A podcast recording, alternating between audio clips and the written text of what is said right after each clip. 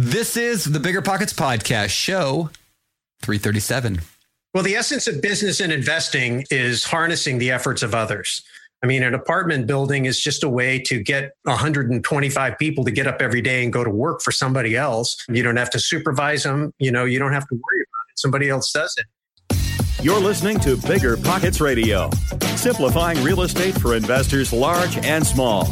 If you're here looking to learn about real estate investing without all the hype, you're in the right place.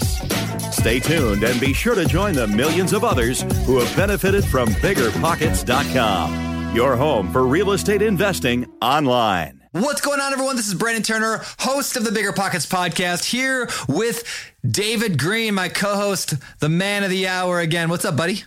What's up, brother from another mother? I miss you, man. I haven't seen you for like at least a month.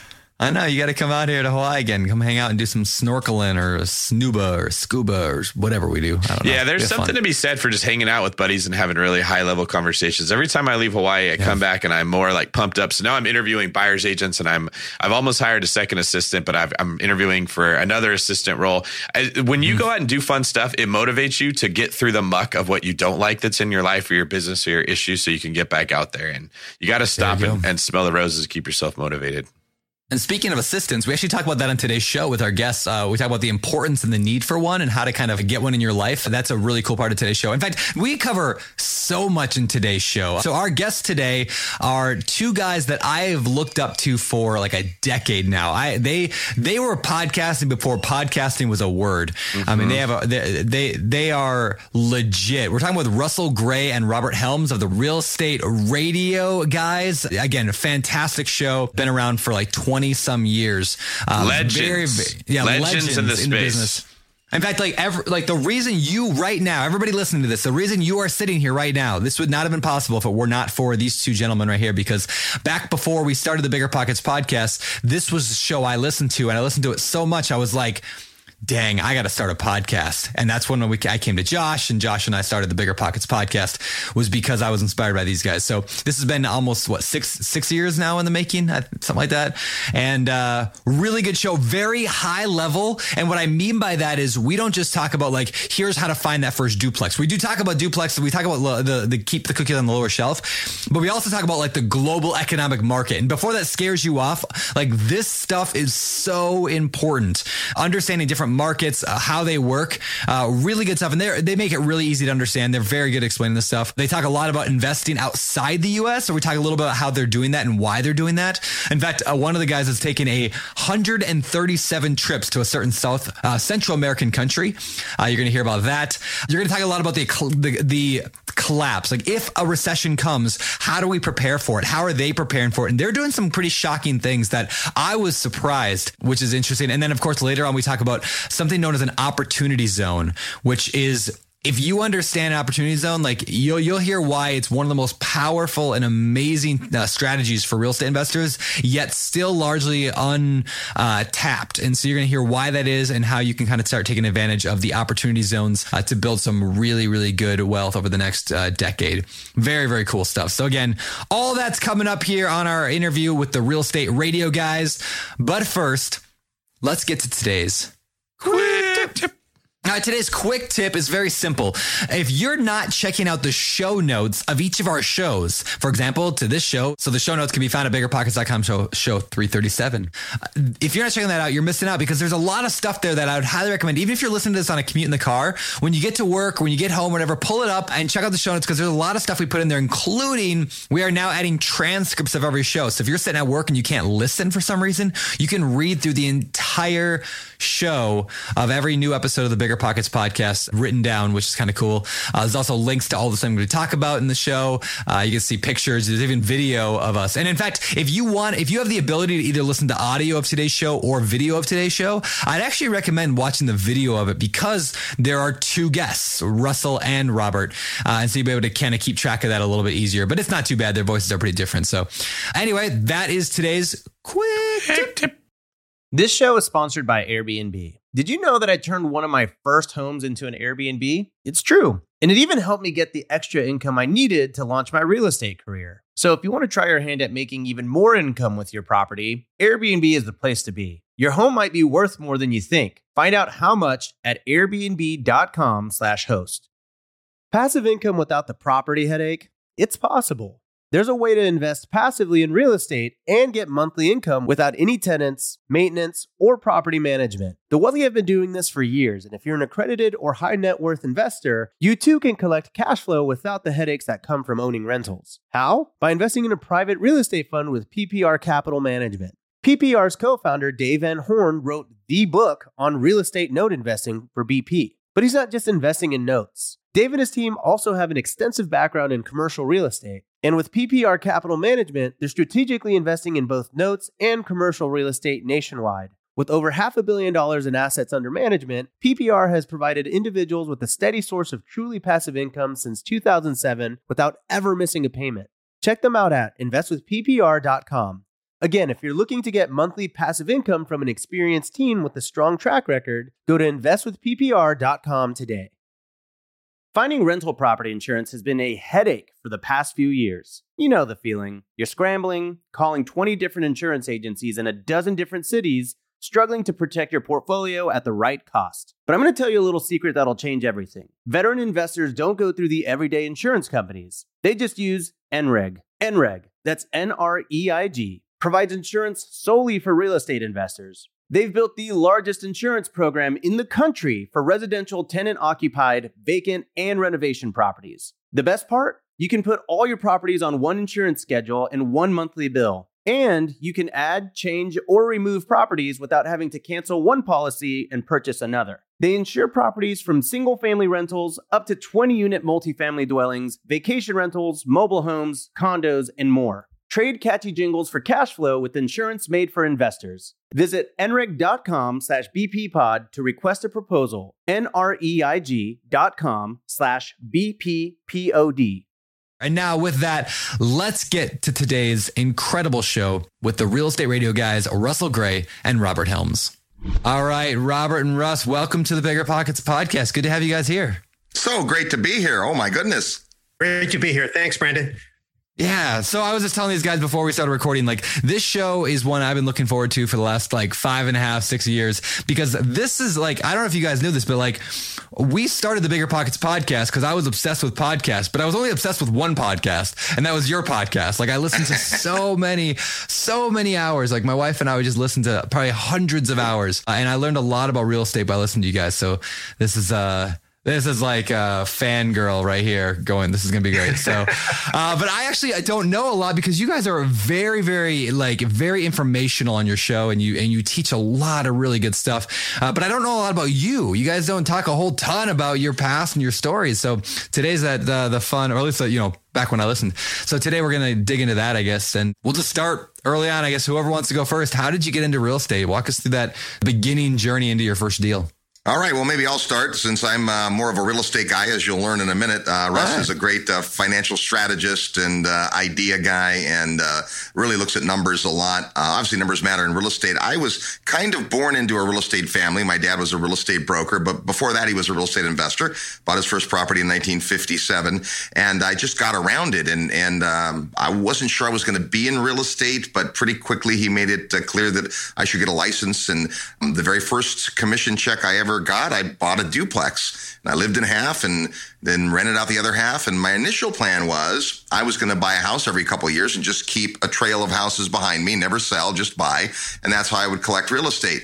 And then a great mentor of mine said, well, Robert, why would you keep a house as a rental that you didn't specifically buy as a rental? You might be able to instead buy something more strategically. And that led to a whole nother thing. But I just, I just got the bug early on and realized that real estate was such a great vehicle for so many reasons that you guys always talk about.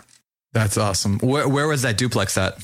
That was in San Jose, California. So I was born in the Bay Area. We started our show in the Bay Area twenty-two years ago. Uh, today, Russ and I, neither one of us lives in California. We don't even live in the same state. Uh, but through the power of technology, we still uh, do our show every week. So it's um, I was a California investor for a long time. And uh, then I had a big change, a big epiphany that might be interesting. I was at a real estate event and I was talking to a guy. And at the time, we had the same number of units, same number of doors. And I said, well, that's interesting, except none of his units were in California, even though he lived in California, and one hundred percent of my portfolio was in California. So I thought, wow, we got something to talk about here. And yeah. He said, why would you be in California, tenant? Landlord law is not good. Prices are expensive. And I said, well, why would you be anywhere else? Appreciation is great and it's beautiful. And so we had a long conversation and it really, you know, jarred me to start thinking about other places to invest. And so today, you know, I always say live where you want to live, invest where the numbers make sense. If you want to live in a place that's beautiful and doesn't make sense really from a real estate perspective, well, that's okay. You can invest anywhere. Yeah. And I definitely want to dig in that today because I think that's a, a topic. You know, David here wrote a book called Long Distance Real Estate Investing on the same thing. Like you don't have to live, because David also lives in California, you know, now, and he invests out of the area. Now I just moved to Hawaii and I now invest in on the mainland, but live here in Hawaii. And so, yeah, definitely doable. And I definitely want to make that a good, you know, chunk of today's show because you guys seem to be really good at that. But uh, before we get there, Russell, what about you? Where'd you, uh, how'd you get into this game?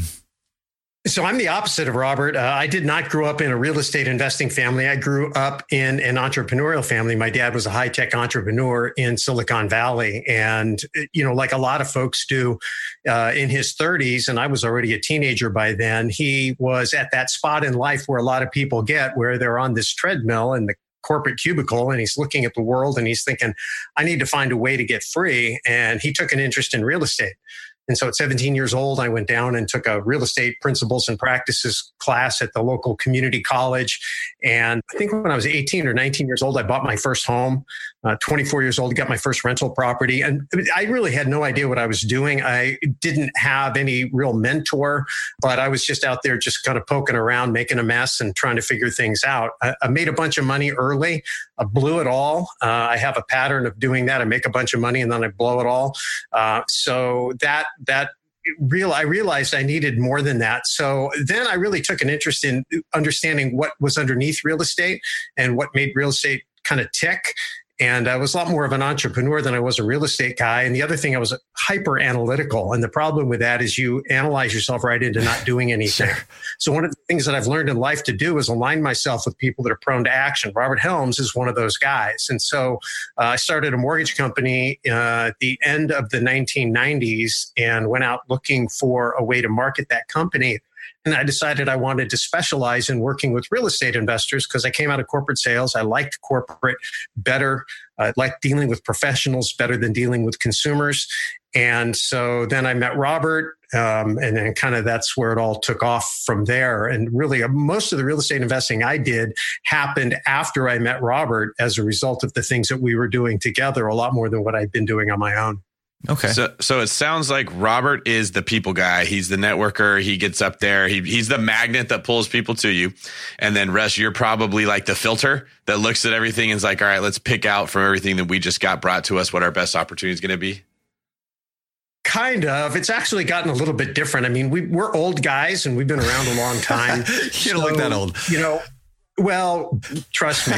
So a- after the two thousand eight deal, because prior to two thousand eight, you know, we were just out there, multiple markets, multiple property types. Uh, we had so much stuff going on. We were in real estate. We, we had the radio show. We had the T V show. We wrote the book. We had the mentoring program and the seminar business. Um, we were got involved in real estate development because that was really Robert's passion. Uh, but he had come out of C-class uh, apartments. So we were doing C-class apartments. We were doing ground-up development. We were buying brand new high-rise condos in multiple markets. I mean, we we just were doing everything. And everything we touched turned to gold. I mean, it was great right up until about two thousand eight. And then everything fell apart. And so at the end of two thousand eight, Robert and I sat down and we kind of looked at each other and thought, okay, you know, we've been at this a while. We know how to make money. We know how to invest. This is no longer about making money, even though we needed to make money because we'd lost quite a bit. Uh, what do we really want to do? And that kind of that Jim Collins, Good to Great hedgehog concept. What is it you love to do? What do you have a chance to be best in class at? And what can you monetize? And we gravitated towards real estate development in a very niche market. And Robert can talk a little bit about that, and decided to hone in on syndication as a way to get there, because it meant that we didn't have to wait for our own resources. We didn't have to wait to recover. Uh, we could just go big right away. And that's, that's what we ended up doing. Okay. So you guys went from, you got started, you know, like with a couple small deals. How quickly did you scale up to start doing all these huge variety of things? I mean, it was like years and years you spent on the small stuff, or did you just get out of that as quick as possible? For me, for me, it was longer. I mean, I definitely was acquiring real estate. I kind of view myself as a collector of real estate. So I was doing that in, in California, again, throughout California, but uh, lots of different marketplaces and, and a few different product types, but almost all residential income property, commercial property here and there, mixed use property, but no development of any kind. And I think for me, the scale up happened when I was making a lot of money and I was approached by a guy who was doing a development project. And it's a long story, not worth telling, but it turned out to be a really great opportunity for me to put just fifty thousand dollars passively into a commercial development. And I wasn't just interested in making a return. I wanted to learn. So I would hang out with these guys and I'd sit in the conference rooms when they'd allow me and I'd peer over their shoulder. And then I got the bug to start developing, and they really held my hand. They had uh, an arrangement where they would raise capital and they would do a project and they return the equity in eighteen to twenty-four months because it was new construction. And it seemed every time I invested with them, they beat the timeline and they beat the return, which is pretty cool. So I started saying, hey, could I bring in friends? We started referring people and there was no money exchanged for that. It's just, hey, they're doing a great job. And uh, the principal sat down with me and said, you know, you raised more than half of the money on our last deal. We've got a deal in mind that we think you could be the developer on, and we'll just ride shotgun.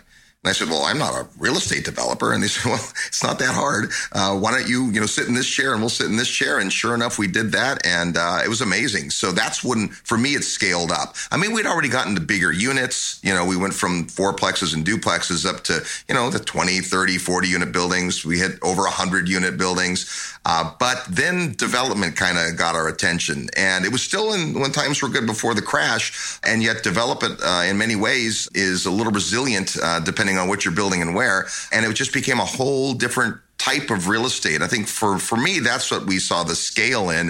But I think to Russ's point, we got uh, enamored of a lot of different things. And we tried a whole bunch of different things. And sometimes you have to do that to figure out, you know, where your heart lies. All right. So, so very true. A lot, you know, a lot of people come to listen to the show right now and they're very new and they're, they're not sure what to do. They haven't found that is development right for me, or is, you know, should I go buy that duplex and what we call house hacking, live in half and rent the other one out? Or should I jump right into flipping houses or, or, you know, do you guys have any recommendations? If you're brand new to real estate, how do you determine what that best thing for you is? Because there's so much out there. Yeah, so I'm going to jump in on that one. Robert does this excellent whole presentation called Personal Investment Philosophy and help people understand that. And I, to, to me, because you're playing with real money and real credit and your time, and especially if you decide to raise money, I think it's really, really important to get around a lot of people that are doing a lot of different things. So we're big fans of uh, networking, getting together in live meetings, doing meetups, becoming uh, active in clubs, talking to lots of investors, going on field trips, getting out in the real world and seeing what there is, and then just kind of seeing what interests you. Once you find something that interests you, then try to find a way to play uh, passively if you can, or at least small until you can get the lay of the land and really know that uh, the people you're dealing with are good people, that they're competent people. Uh, that they're committed to you. Uh, and then when you, you have a little bit of success, then you can talk about scaling up real fast. So to me, it, the, the the secret isn't about how much you learn, it, it, because you're going to learn, but you can't learn it all. I think one of the challenges, and Kiyosaki talks about this all the time when he talks about the A student mentality. And, and we saw this a lot in our program when we were together in uh, in Silicon Valley. We had a lot of engineers come in. And these guys are A students and they're used to knowing everything. And, you know, if you're selling real estate education, you can make a mint on these guys because they want to know everything. They want to know how to do appraisal. They want to know how to do inspections. They want to know how to do contract law. They're trying to be the tax guy. They're trying to do everything. And you can sell them, you know, forty years of education before they'll ever do anything. I think that's a huge mistake. I think really you, there's only a few things you have to be good at. And once you master those, it's really about building a team and knowing how to ask, be conversational in whatever the subject matter is, and then learning how to ask good questions and make good decisions when you get the answers. And once you master that, then you can begin to go pretty fast. So it's a lot more about people than it is about knowing, and you learn by doing. That is such a good point. And you know, Russell, I've never had anyone tie the fact that people think that they need to learn every single thing about real estate that there is to the vulnerability that like gurus can go after them and take advantage of them, because they're saying, hey, if you don't know it all, you could lose your money. So come pay fifty thousand dollars and we'll teach you everything. That's exactly right. Because the people that actually do this at a high level, they rarely ever are masters in more than one or two parts of it. Like they they partner with other people that are good. They know I'm not a numbers guy, or I'm not a people guy, or I'm not an operations guy. I'm an idea guy. Oh, I just love that you you mentioned that, because it's not that you it's not that ignorance is okay. Somebody has to know. It just doesn't have to be you. And and if you wait until you know it all, you'll probably die before you ever actually take any action in this That's business. True. Can you can you tell us how you guys, did you know that right off the bat? Did you learn that along the way? Was there something that clicked that made it make sense for you? Yeah, I, I think for me, I, I you know, I'm just very aware of my own weaknesses, and it's easy because there's so many of them. But the the thing that I was really good at, I think, is going and getting what I needed. So I recognized, because my, my dad was an entrepreneur, and the essence of being an entrepreneur is to just go get what you don't have. And so my dad didn't get a college degree, yet he started a high-tech company. He wasn't an engineer, yet he found a way to create brand new products that were high-tech. I never even understood what he did. It was just fascinating to me. But what he was was an organizer. He was a guy that would go out and he would get the money, he would write the plan, he would recruit the talent, he would set the vision, and then he would lead the team. And more often than not, it wasn't him answering questions. It was him asking questions. And a lot of it was, what do I, what do I need that I don't have? And how can I go get it? And so I learned that. I mean, I learned that early on, and I, I, I couldn't be bothered to go to college. I, I lasted for one quarter. I wanted to play football. I played one quarter of football, and, you know, I had a wife and kids, and a recession came, and I had responsibilities. So I, I quit doing that. And, and I just went into sales because it was a short path to making money. And then as I began to stabilize my income and look for other things to do, I realized that in order to change, I needed to get into a different industry. And the first time I tried to know everything there was to know, and I failed badly. The second time I realized I didn't have to know that much. What I needed to do was meet the right people. And it was on that journey of out looking for the right people that I met Robert. And Robert was the right person. Robert brought connections. He brought, um, he had uh, a cachet of reputation. He already had the Real Estate Guys radio show. It was uh, probably three years old at the time. And so uh, I had a seminar company going. And so there was, there was a good foundation that we could work together on. I found a way to add value to the relationship. I brought the mortgage side, and uh, had a business model for teaching and mentoring. And we adapted that to to him and his talent. And, and, and pretty soon it just took off. So, you know, the, the, the, where, it, where it clicks for you is when, to me, in anything that you're going to learn, when it clicks is when you see somebody else doing something and you learn how to take what they're doing successfully, that principle of success, and then apply it to your own situation. And I saw what my dad did in terms of being a true entrepreneur. And I thought, okay, I can apply that. Even though I'm not high tech, I can find a way to apply that to what I want to do. That's fantastic. You you said something in there real quick I want to point out, because this is something I've had coaches over the years tell me this over and over and over is, is uh, you know, business coaches, is it's not about how, it's about who. And I love that you said your dad would say, like, well, what do I need to do? And who do I need to get to do that? Like, you know, like it, it's not always like, how do I learn how to do this particular thing? It's who can I find that already knows that, who's already a rock star at that, pull them into my world and get that done. I just want to point that out, because that's f- fantastic. Yeah, really good. Yeah, that's gold right there. In fact, David, my answer is just a little bit different than Russ's, in that I wasn't as strategic about thinking through that and observing. I was the guy that just wanted to do it all until I realized I wasn't really good at a lot of stuff. And I would try to take on too much, and I would try to figure it out. And then I'd find someone who could do it better, faster, cheaper, and go, wow, that seems like a much better solution. And so there are a few, a handful of things that you will be masterful at, and set your life up so that those are the things you do. And the stuff that you don't like to do or you're not good at, that has to be done. Find somebody else whose joy and gift is in doing those things. That is the key to success. Yeah, yeah, that's so true. Uh, do you guys have a, a assistants like in your life, like real estate assistants or people that work? Like, uh, I'm wondering, like, if, if so, when did that come into your life? When did you hire somebody to like your first like assistant uh, in your life? Yeah, I think we have a lot to say about this because uh, we grew a big company with a lot of people and decided that wasn't the way to go. I'll let Russ tell that story. Yeah, I learned pretty early on that um, in real estate transactions, you need somebody watching the ball. And most real estate salespeople are good with people and networking and selling and not necessarily paperwork. So you see it a lot in the real estate industry. I sold uh, real estate for eighteen years and Uh, my business really exploded when my dad and I, who worked together in real estate sales, got our first assistant at the urging of a mentor who told us the first thing you should do is hire an assistant, which is a hard mindset when you're like, well, I can yeah. barely make enough money to survive. How can I afford to pay somebody else? Yeah. Well, when would you expect that to change? And it's the whole concept of anything you're doing that somebody else can do, uh, they you should delegate. And learning to delegate and having a right-hand person, ironically, one of the great assistants we hired, I think our third or fourth assistant in our real estate practice, was Russ's daughter. Uh, we met Russ and his daughter, Stephanie, at a seminar. And at the end of the seminar, it was a uh, thing we did called Jumpstart Your Real Estate Business, teaching new real estate agents how to be rookie of the year, basically, you know, collapsing time frames, stuff we took us twenty years to learn. Let's teach you in a shorter period of time.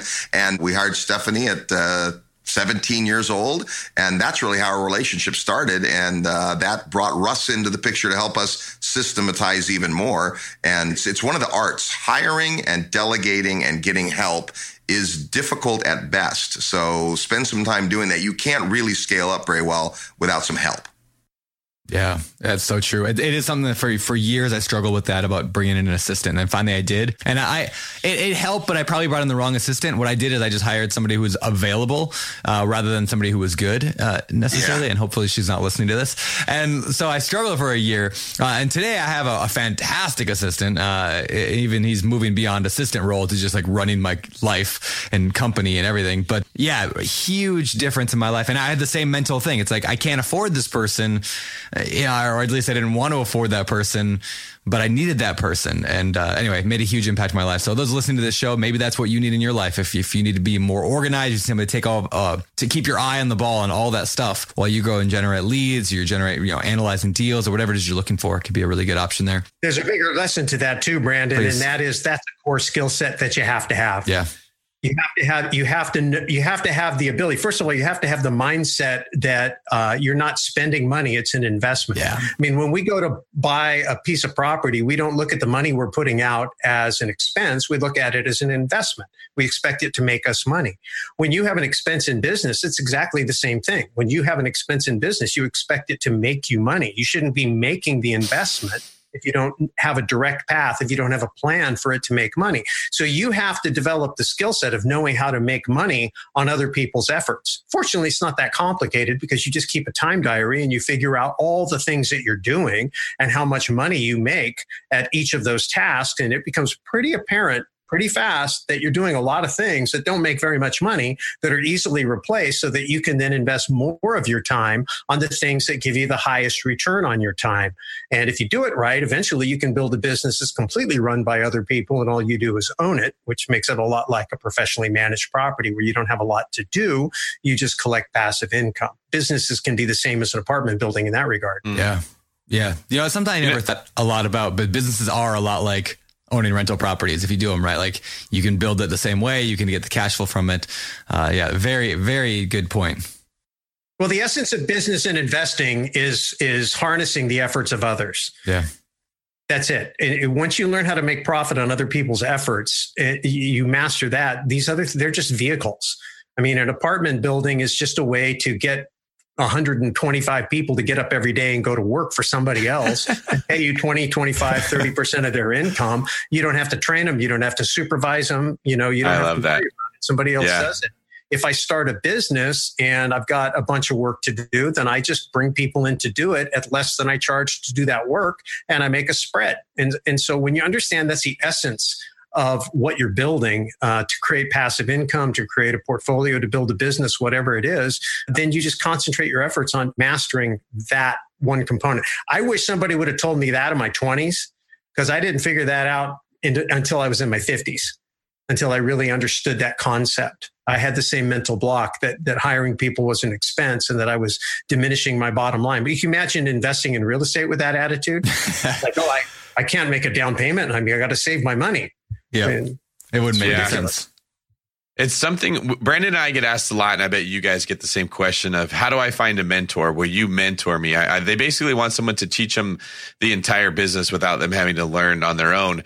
And I like the the point you just made, Russ, that you want an R O I on the person, the, the the money you're paying an employee, just like you would on an investment. Are you investing in the right person, or was that person a bad investment? And I would say to to flip that around, if you're the person looking for a mentor, is if somebody decided to take you on and teach you or hire you and pay you, give you time, give you education, give you money, are you a good investment? Would that would you make that person more money because they invested in you than they would make if they didn't have you? And I don't think many people look at it that way. They don't understand that as an employee, your job is to be the best investment possible. Because what do we do with our best investments? We put more money into them. That's right. Well, that thing's that thing's that thing's performing amazing. Let me go rehab it. Let me let me put more energy into this. Let me build off of it. You do the same thing with your best employees. That person is doing so well for me. Can I give them more opportunity and more responsibility? And I feel like in twenty nineteen, that's one of the big things just that's kind of missing from the world. Is we've had, what has it been, like eleven years of just straight and improving market, and it's gotten kind of easy to make money, and people don't understand it's not always like that, which might be a good segue into what happened in two thousand eight when a lot of people lost money in real estate. Can you guys talk to us about what the mindset was at the time and what it was like when it shifted, what you learned from it so we don't make those mistakes again, stuff like that? Oh my gosh, we will have to uh, collapse the timeframes here a little because that's a long story. We, I will say, are much better prepared for a change today than we were back then, having gone through it. It was pretty rockin' there, right? two thousand three, four, five, you know, Russ talked about how everything we touched seemed to work and uh, made us think we were smart. And now we're pretty clear that wasn't the case, right? The market was good, and uh, any real estate investor can make money when the market's good. It's hard not to. The key is to be able to make money in any kind of a market, and that does take this perspective of time. So um, one of the things we did is we're big uh, lovers of leverage, and so we found lots of ways to get lots of property with not a lot of money down, and that's actually not a bad strategy. Because if you have too much exposure to a property in terms of, say, you have a, a fifty percent loan to value, now if there's a challenge in the market or in the economy, you've got uh, some equity someone can can target. So it's not a bad idea. It's just we got ahead of ourselves. And I think we weren't looking at the signs of when is the market going to change and so forth. And so the mindset shifted pretty quickly, right, when it all fell apart. And I think instantly people thought, well, real estate's a bad investment because look at what happened. And, and of course, that wasn't the case. It was the right real estate, the right market, the right uh, situation. And uh, boy, we learned a lot. I know Russ has some things to say about that. Well, yeah. I mean, the first thing you learn is, is you learn that you're not smart. And you're actually, the smartest people I know are humble. They ask a lot of questions. They look for people who have expertise. And so, you know, I'll just speak for myself, but I, I took a lot of pride in being the smartest guy in the room. And I learned real quickly that that was so stupid. So that was one part of it, because we had people who were warning us, people that had been investing longer than us. They told us these things come in cycles. Uh, the guy that uh, mentored me in my mortgage business told me when the credit market sees, it's like somebody just takes a spigot and turns it off. It stops instantly. It's like a power failure. It's not, it doesn't just dim down. It just shuts off. And yet, if I would have taken two two minutes and really looked over uh, our entire business, I would have recognized that we were one hundred percent dependent on credit markets, healthy credit markets, and not studying the credit markets, not understanding what drove them or what threatened them. Uh, I couldn't even recognize the warning signs when they were they were there. And and so when they seized up, exactly what he said would happen happened. All of a sudden, uh, you couldn't get your projects funded. You uh, you know, I have a mortgage company. I couldn't get any loans funded. I, I was we were running everything on credit lines. We didn't have any cash. We were fully deployed because cash having cash in the bank was a waste of money. So we said, well, we've got all the liquidity we need with credit. Well, when those credit lines got shut off, not because we weren't paying, not because we were a credit risk, just because everybody was reducing their exposure. Mm, yeah. And if you were around back then, you may remember some of that happening. Then all of a sudden we were illiquid. We were upside down. and we couldn't generate revenue. That's a bad combination. And so we we learned that, you know, in fact, it was really interesting because um, Robert always does the interviews, especially all the major interviews. But we had this one circumstance back in January of twenty fifteen where we ended up in Iowa, of all places, to go to a farm investing conference where Donald Trump, pre-president, pre-presidential candidate, Donald Trump was the keynote speaker. And they ended up having a press room, and we ended up in the press room, but Robert had to get on the a plane to go to Belize. And so I ended up being stuck in the press room, and I got an opportunity to ask Donald Trump just one question. And I asked him, I said, well, Mister Trump, you know, you've had great times and you've had, you know, down times. And what did you learn in the good times? And what did you learn in the bad times? And if you, you know, end up running for president and winning, how would that help you? Well, he didn't answer the last question because he wasn't ready to announce yet. But he said, yeah, I didn't learn anything in the good times. In the down times, I learned it's always good to have some cash, to be liquid. And that's That's the voice of experience right there.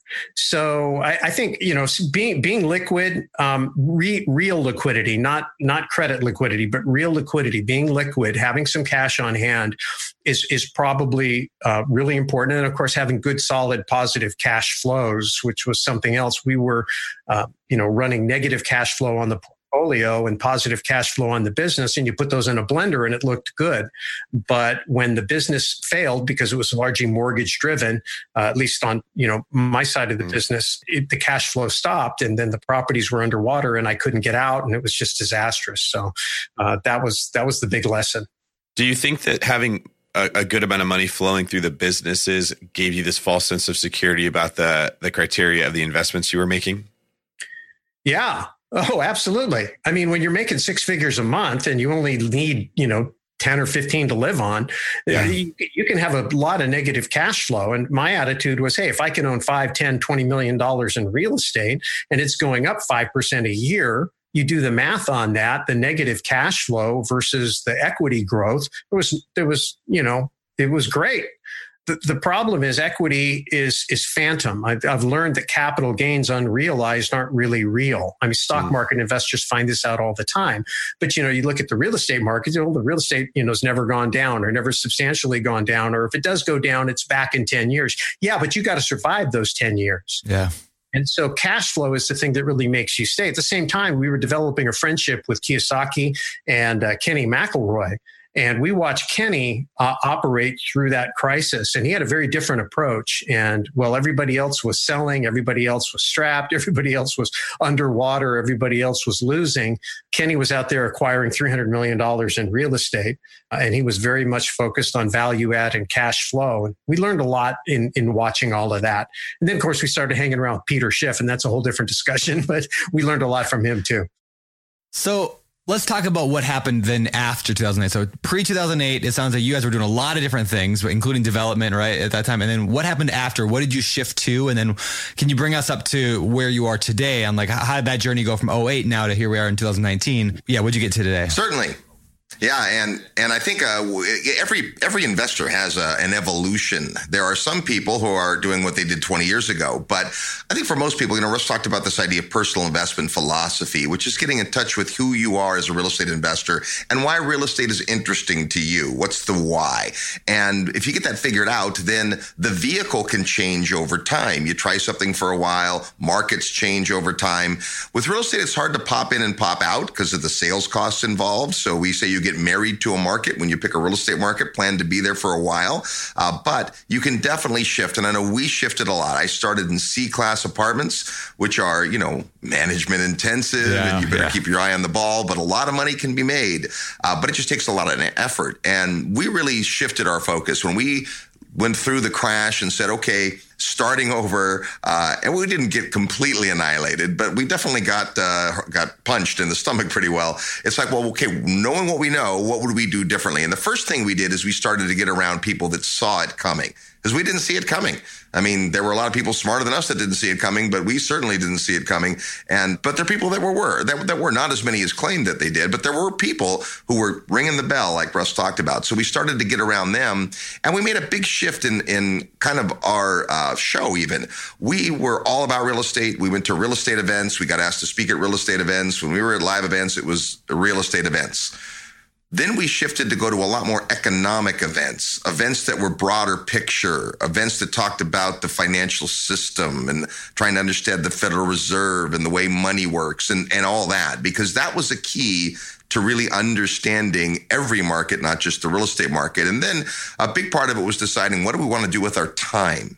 I think this is critical. If you're brand new in real estate investing, or if you've been doing it a while and you feel like maybe you're bumping your head against the wall a little bit, you know, there's people that say, well, if it's not broke, don't fix it. And there's people that say, if it's not broke, well, then break it, right? Break out to something new, try something different without, you know, giving up what you have. And so we discovered that there were a lot of things we enjoyed doing better than managing tenants and managers and dealing with all the, you know, stuff surrounding C-class. And so we made a, a conscious uh, decision to be more in the development business and more in the higher end property business and land development and things like that. And um, it was, it was great. The, the biggest shift from a, a structure point of view was real estate syndication. Well, we still invest in our own portfolios. Most of what we do today is investing with other people, which gives just a lot of exposure to different folks and different markets and different types of products. And you can accomplish a ton. And it's a bit of diversification uh, as well. You know, generally diversification can be a recipe for mediocrity. You know, I think of stock investors, they buy twenty stocks. Okay, well, two are going to do well and two are going to tank and the rest are going to do okay. And at the end of the day, not much happens. But in real estate, you can get so much more specific. And based on those skills that you have and the relationships you have, you can outperform, as you guys know. So I think um, us just getting in touch with our inner investors and deciding, what do we want to be when we grow up? I remember the day. I mean, I remember sitting in uh, the conference room of our building, which, you know, was now vacant. It was like a morgue. And we're sitting there and we got out the whiteboard and we listed all the things that we had to work with. You know, it's just typical. Typical strategy session. It's like, okay, you know, what do we want to do? What do we have to work with? And we we we took that Venn diagram from Good to Great and started talking about that. And we said, well, okay, let's let's let's keep the radio show. Let's keep the radio show going, and let's really focus on growing the radio show and developing it more into a business. Because up until then, it had been something that was kind of a little bit off to the side. It wasn't center mass. And so we did that, and we like the seminar business and teaching. So we said, let's keep that. And, and marry that to the real estate guys radio show, which we did. And then the other part was we had the development company, and Robert really loves development. Said, well, you know, let's take a look at that. Uh, I decided to get out of the mortgage business, but I wanted to stay in capital. And I saw that the capital markets were broken. The flow of money from savers to Main Street was broken. And it was very difficult to get loans back then. So I thought, okay, well, the flip side of every problem is an opportunity. There's going to be a big opportunity in private capital. Well, fortunately, Robert and I had a lot of experience raising many millions of dollars. We said, we can teach people how to do this. And so if we teach people how to do this, we can help kind of heal the market. We can create opportunity for ourselves. We can fund our development projects without debt, just using equity. And now we can continue to go, and we can actually go bigger, faster uh, than we could before when we were just investing with our own resources. So that that's what we ended up doing. And then when it came down to really what we wanted to do, it's like, okay, well, you know, we have to focus on markets that actually uh, demographics of people that have money. So we not only shifted to the financial conferences because we were interested in the subject matter, wanted to understand the bigger picture of what was happening in, in the bond market in particular, and the symbiotic relationship between debt, the cost of debt, and real estate, but also because that was a demographic that had more accredited investors, more affluent people, more passive type investors. That would be the kind of people we would want to know and develop relationships with for syndication. We ended up doing that. And so, you know, that shifted what we were doing with our annual investor summit at sea and the types of people we were bringing in. For the first ten years, it was pretty much Robert and me and our team, and we were the gurus and we taught. Uh, since then, it's been pretty much we're the hosts and the M Cs, and, you know, we put it together and then we run around and we just bring people that are a heck of a lot smarter than us, investors that are really, really successful, and we learn from them and they learn from each other. Uh, and so in looking at where we could we invest and derive rents from the affluent uh, and marry that to what we like to do, we decided to hone in on resort property investing. And so we have this really, really narrow niche that we do personally, that we don't talk about a bunch on the show because we don't like the show to be about what we do. We're really interested in just helping people do what they want to do and kind of discover their inner investor and then facilitate that. But for us, that's that's what we ended up doing. And, uh, you know, and I'm, when I say we, I use that term very loosely because it's primarily Robert and our other partner in the development business that do all the work, at least as far as I'm concerned. You know, I spend my time just kind of organizing the, the business side of the real estate guys and uh, and keeping that rolling. But it's fun. It's fun because it's a fun place to visit. It's a great demographic. It's a super sexy story. I'm not qualified to tell it. Robert can if you're interested, but yeah. it, it kind of took everything that we like to do and put it all together in a ball, and we've been able to focus on it. It's been it's been great. Yeah, I really want to dig on the resort investing thing because that's fascinating. Uh, I do want to pull out one piece of info or thing you said there that I thought was just so smart is you guys sat down and said, you know, where do we want to get to? You know, where, where do we see ourselves in the future? So many newbies don't do that. It is like, I'm going to go buy real estate because that's what I, w- I heard was cool. Or that's what it's going to make me rich. Uh, and you guys are like, this is where we want to be. And here's what we want to do. Here's what we don't want to do. Okay. We think, you know, even down to what I love is like, even down to like, hey, we're going to do the summit at sea and we're going to change the type of people we bring in to make sure that we're surrounding ourselves with the type of people that we want to get to know. I mean, how many people like really go that deep in their thinking? That it's not very common. Anyway, I love that. I just want to pull that out that you guys are just so like, you know, driven on what you want and how you're going to get there. I think that's awesome. Yeah. Stephen Covey says, always begin with the end in mind. Yeah. And so you have to think about that. And a lot of people do the two-step. I think the biggest mistake I see investors make in their careers is they do what I call the two-step. And that is they say, okay, I'm going to go do whatever I can do to make as much money as I can. And then once I make as much money, then I can live how I want to live. And, uh, you know, I've just, you get to a point in life where you go, you know, life is too short to live that way. And so many people die just trying to finish phase one. They never get to phase two. Yeah. And, and, and they die and they never have fulfilled their dreams. So to me, it's more about being a, a business modeler, an entrepreneur, a strategist and saying, okay, how do I want to live? And what do I need to build that will pay me to live that way? And whether it's a business, whether it's a portfolio. And so, you know, you may say, hey, I can make a bunch of money doing whatever. But if you hate doing whatever, Robert and I had a chance. We got called in uh, by a friend of ours. It was a real estate agent in Las Vegas. And she called us in and she said, look, I've got this client and he's got, I don't know, one fifty, two hundred condos that he's aggregated into this giant apartment complex. He runs it as an apartment complex. Uh, he wants to sell. And so we went in and, you know, good sales technique is, you know, seller motivation. So we're interviewing him and we're sitting there in his office. In his office, flea-ridden fleas are climbing on my leg, biting my leg. Oh, I'm man. like, this is awful, right? And this guy's explaining to us situ- his situation. He works sixteen hours a day, seven days a week. He clears over a million dollars a year. And he hates every single day of his life. Hates it. And he wants to get out of it. Meanwhile, this wife comes in and she's all dollied up and she's out shopping. Remember this, Robert? Remember yep. this guy? and, and Robert says to him, he goes, you know, we have people in our program right now that would give their eye teeth to be you. And, and that's when, for me, the light bulb went off. And I thought, you know what? Money is not the answer. Yeah. If it, you know, if you could live, if you owned nothing and you had no money, but you stayed in four and five star resorts, you traveled, you ate well, you had a roof over your head, you got to do what you wanted, you were healthy. Aren't you rich? I mean, what's the definition?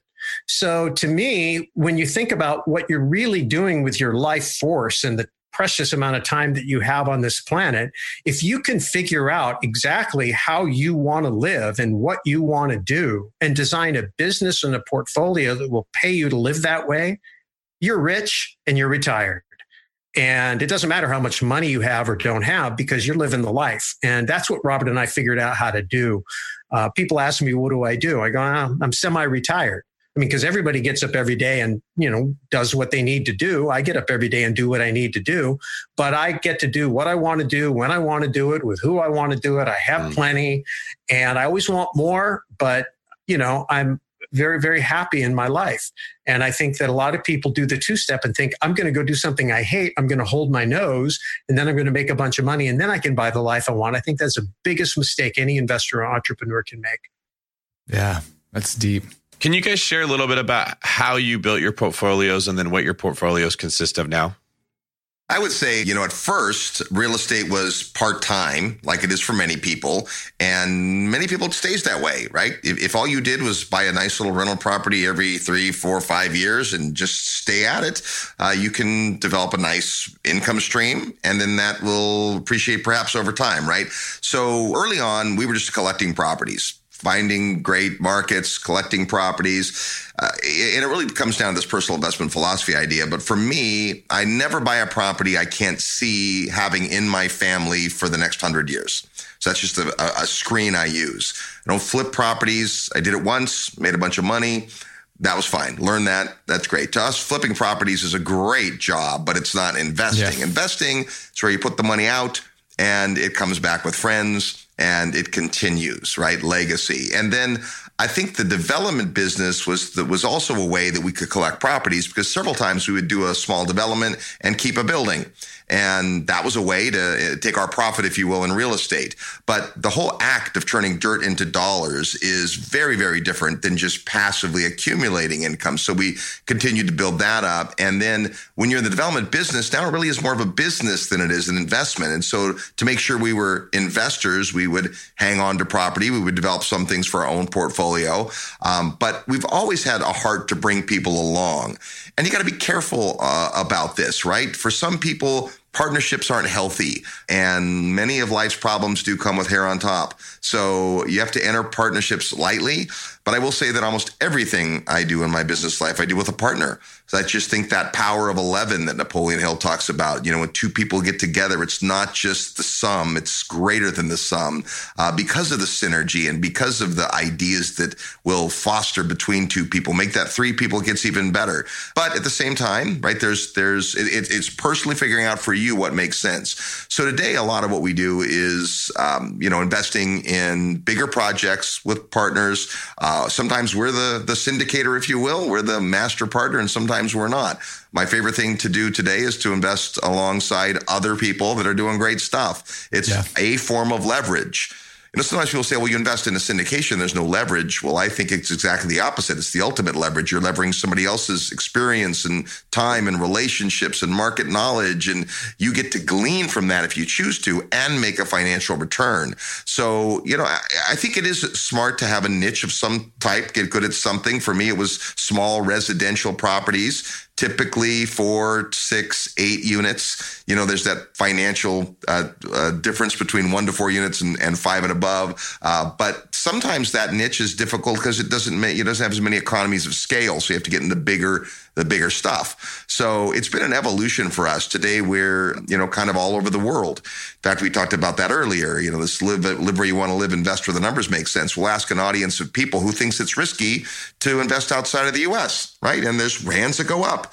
Yeah. And then you say, well, who thinks it's risky to have all your investment capital tied to one nation's economy and currency?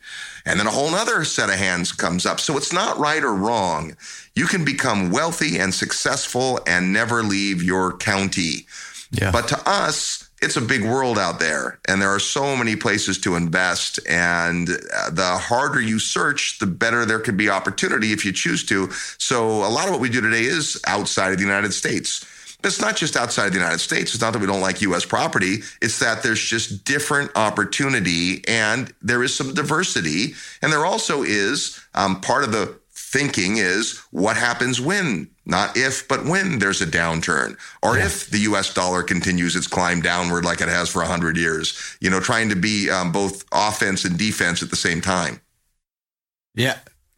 I think there's one interesting thing in there that, you know, we talk about the lessons learned in two thousand eight. We couldn't tell the difference between a, a bubble market and a, a resilient market. And what we realized is that the markets that really shot up and then crashed hard were the ones where there was a lot of leverage. And Texas was a market that did not crash hard. And it wasn't just because it had some good economic bones that were rooted in uh, energy, and that was part of it. But part of it was because they had some restrictions on how much cash out you could take. And so their lending restrictions created less leverage in those markets. And so kind of extrapolating on that, we went and said, well, gee, what about if you could invest in markets where there's no leverage at all yet? And of course, that's hard to find in the United States. So one of the things that drove us offshore was finding markets that don't have leverage yet, uh, with the idea that at some point in time, they probably will. And I'd rather be in before that happens than, than afterwards. And of course, then once you study any market, the big question is, is what's the appropriate product type or demographic that you want to serve in that particular marketplace? And, you know, for us, uh, because we wanted to spend time in exotic locations and we found a, a place that had the right supply and demand dynamic. The question was, is what's the right product? And it ended up being resort property. So to come full circle, that's how we ended up kind of in that, in that resort uh, property okay. niche. And then syndication was the secret to getting it done. And then there's a little, um, I guess, probably a secret sauce uh, factor that's in it that we won't talk about that uh, makes it a, a real interesting investment for us in terms of um, passive income. So that that that's where we primarily focused our attention for these last about eight or nine years, I think it's been. So where, if you say you're outside the U S, can you guys give us some examples of locations that you've invested or that you are currently investing in? And do you have lots of resorts or is there like a, a massive, huge thing that you're working towards? Yeah, great question. So uh, we started, our first other country that I invested in was in Mexico. And in Mexico, you know, anywhere, as soon as you cross a state line. Laws are different. Practices are different, right? So there's a level of education you need. Uh, you don't need to go pay fifty thousand dollars to learn it, but you do need to understand. There's, you know, mortgage states and deed of trust states, for example. Uh, as soon as you go to another country, well, now the very basis of law can change as it does in Mexico. Mexico's based on Napoleonic civil law. That's different than what we're used to, uh, to you in the U S and in Canada and places like that. And so in the zones we were in, coastal property areas in Mexico, uh, you don't actually own the land. You own a bank trust, something called a fideicomiso. So that takes a while to get your mind around. Like, I don't have fee simple title. Well, isn't that scary? Well, it can be, right? So there's the learning curve there. But Mexico was the first place we went, uh, and we uh, bought some property passively there, and then we developed two projects in Mexico, which was great experience. Today, I don't know that I have interest in doing any more in Mexico. It is the opposite of a tax haven, very political, very difficult to get things done, in my opinion. But it was a great learning experience. And how do you operate in a completely different country with a different language? So that was tough. We invested a little bit in uh, the Dominican Republic. It's in the news a lot today, the Dominican Republic. But uh, today, just passively, uh, you know, interested in that market. Uh, my next market was Australia. Australia was interesting for a lot of reasons. They almost speak English, right? Uh, it's a long way away. But we had an opportunity to invest with a huge company with a giant track record owned by a, a big uh, conglomerative that uh, is publicly traded. And so there was some security and stability in that. It was new construction in a great area. Um, and that turned out to be great. Again, lessons about team and, and who's behind any project. And most of these were just onesies and twosies. And then after we made the strategic decision that Mexico probably wasn't our long-term development home, we went on a two-year search and we wanted to find another company and, and uh, another country. And I think a preface to this is what really set me off in this direction was when Las Vegas, Nevada went up fifty-two point six percent median home price in one year. We knew something was wrong, right? We didn't know what it was and we made a ton of money doing it, but it's like, wow, this this can't sustain. Now, today, we're probably better educated about those things. But at the time, there was just something tugging at me. And I had been attracted to Cabo San Lucas. And that was the first market in Mexico we went into. And that turned out to be pretty pretty good for us because, uh, again, not leveraged, unleveraged down there. So unleveraged properties don't get into trouble when the mortgage market explodes. And then uh, we sat down and said, okay, let's find another market. Mexico had a lot of great things to, to offer, but also a lot of negatives. And we went on this two-year quest. We went to every country in Central America, most of the Caribbean. We wanted to stay closer to home. My investing in Australia taught me that I, I want to be within a few time zones of where I live, just easier to conduct business if you're active. If you're passive, not as important, but if you're active. And if we're going to go there, it wants to be a place we'd enjoy going. So we ended up in the country of Belize. And Belize had a ton going for it. It's the only English-speaking country in Latin America. So everyone speaks English. The law's in English. The contracts are in English. It's postcard beautiful. Where we are is like a Corona commercial. The water's eighty-two degrees. There's palm trees and white sand. I'm about to make my one hundred thirty-seventh trip to Belize. And uh, I never once have looked at my calendar and said, oh man, I've got to go to Belize next week. It's always great. I take my family there. We vacation there every year. Um, it's extraordinary. Now, that wouldn't be enough. There'd also have to be a, a, a real estate opportunity there. And so to answer your question specifically, Brandon, the largest project we have is in uh, Ambergris Key, Belize, and it's the single largest hotel by room count in the country. Now, it didn't start that way. That sounds all impressive, but we really wow. just started to try to come next to the great operators in the country and provide what was needed. There was a real demand for quality hotel rooms that wasn't being met. And again, financial construction is difficult there. You can't really get a construction loan uh, very easily. And that's actually a good thing. Means that you not you don't see too many uh, broken projects, uh, but it is hard to get off the ground. And so it's been such an amazing learning opportunity. It seems like it's always two steps forward, one step back.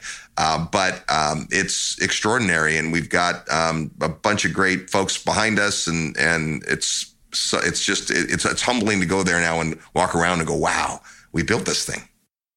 Yeah, that's so, that's super cool. Do you, when you say you don't have a construction loan, does that mean you're financing the entire syndication basically via all, I mean, just all raising money for one hundred percent of it? You're not using bank financing at all? Yeah, pretty much. That's what it means. And that's a heavy lift, right? So uh, first yeah. of all, first money in is our money. So uh, we're we're at risk. And we're uh, we're all in. Uh, and then rather than go to, we, you know, have some good connections and we thought about, hey, we'll just go, you know, grab a bunch of money for this thing. And instead, we wanted to empower people to be able to go out and raise money themselves. So we created kind of a an environment where people could syndicate three or four rooms inside of a Hilton hotel.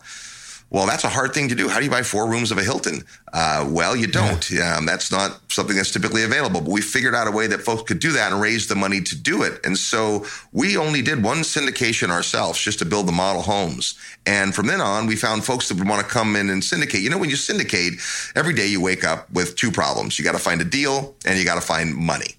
And our premise was, imagine a scenario where you didn't have to worry about where the next deal was going to come for because you just buy another lot and have another four, you know, five or three hotel rooms. And uh, folks could just continue to raise capital in a market they understood and in a market they were talking to their investors about. So that's how we did it, through a, through an army of syndicators. And it's been um, it's been quite a journey. That's cool. So there's something I want to make sure that I understand right. One of the things you guys mentioned was you're investing in countries that don't have financial leverage, which meaning like it's hard to get loans to buy real estate. And I, if I understand you correctly, what you're saying is that if you go buy real estate when it's not easy to get a loan, when that funding does come, when when their government does like what ours does, where they support Fannie Mae, Freddie Mac type loans, now people can afford to spend a lot more to buy that same leverage because they could borrow money at a cheap rate, which makes the value of it go up a lot. Is that the basic premise? Bingo. That's exactly what happens. I mean, look, look what happened to housing when Fannie and Freddie were created. They basically introduced subsidized debt into the system. And the purpose was to make housing more affordable, but it made it more expensive. Look at what happened yes. to college education. They instituted student loans. The idea was to make college more affordable. It actually made it more expensive. Same thing happens anywhere debt gets introduced, because you pull purchasing power from the future into the present, and then people can take, for example, a six percent thirty-year fully amortized loan. three hundred dollars a month means I can pay fifty thousand dollars more today for that property. Well, if you're the owner, you know, the seller of that property, that person's three hundred dollars a month is fifty thousand dollars cash to you right now based on their ability to bid up based mm-hmm. on cash flow. And so until that shows up, there's no debt service in the marketplace. So the cash flows are very solid. And once it does show up, typically it begins to push the rents a little bit too. Uh, in this case, it's overnight rentals because you have to build in the cost of debt service. So you end up pushing the higher end of the market. But the point is, is that it, it pushes up the pricing. And and so, you, you know, you're always looking for those kind of opportunities to, to get in early. But that's exactly how it works. When you bring purchasing power from the future into the present, and it doesn't just have to be that country. I'm not holding my breath for how long it's going to take for Belize to figure out to bring financing. But what we experienced in Mexico was that at the height of two thousand six, two thousand seven, U S lenders had made every loan they possibly could make in the United States. Part of the reason we had the crash is because now I understand this. I didn't understand it back then, is we have an economic system that requires perpetual exponential growth of debt. And when you have lent to all the good borrowers, you have no choice but to lower your standards and lend to the marginal borrowers. When you've done that, then you've got to go look for new markets. It's like any company or anybody who's trying to grow, you've got to get out on the margin. The problem is, is when you're doing that in debt markets, debt markets can collapse. Anyway, so they were moving into Mexico. Now, of course, the crash came and then all the lending potential in Mexico went away. Yeah, I cut back. But we're we're back at that phase. So at some point down the road, as long as this expansion of global debt continues, global lenders are going to be looking for uh, premium properties to Sucked back to loan in. Against. Yeah. And and so, you know, for us, they're, they're, they're not going to be lending on single family homes in the country of Belize. It's a third world country. It's very poor. But primo resort properties on a tiny little island with no capacity to expand, where you've got a big brand name development, big developer, great product. We think, and we don't know, we'll find out. But we think that at some point, that's going to make great collateral, and either private or uh, institutional lending is going to come along and, and, and want a piece of it. Uh, when that happens, you know, the folks that get in before all that happens are probably going to ride an equity wave, because uh, that's typically what happens. I can't say that's going to happen, but it wouldn't surprise me. Well, for anyone who doubts that, all you have to do is look at what happened in two thousand one through two thousand seven, eight. That's what drove prices to go so high, was the lending standards were lowered and opened up, and money flooded in there, and people, they would pay whatever they, they had to for a house if someone would give them the money. That's, That's right. The thing. If the money's there, they're going to take it. They're going to pay more. It was great if you owned a property, like what you were saying, your values went up, people kept buying it, and then it's not sustainable. You also mentioned that, and it ended up crashing. But that principle is absolutely proven through that time period. When you say, why was housing so expensive? It was literally because banks would give you the money. That's yeah. why houses became so expensive. It, well, I call that the air in the jump house. You know, when they've got the pump on and they're pumping a lot of money into the economy, they got a lot of air in the jump house, and everybody's jumping around and having a good time. You know, when somebody trips over the cord and the air stops, the thing deflates. All of a sudden, it's not a party anymore. It's a closet. You're good. Yeah. Head to the concrete underneath it. It doesn't feel so good anymore. Exactly.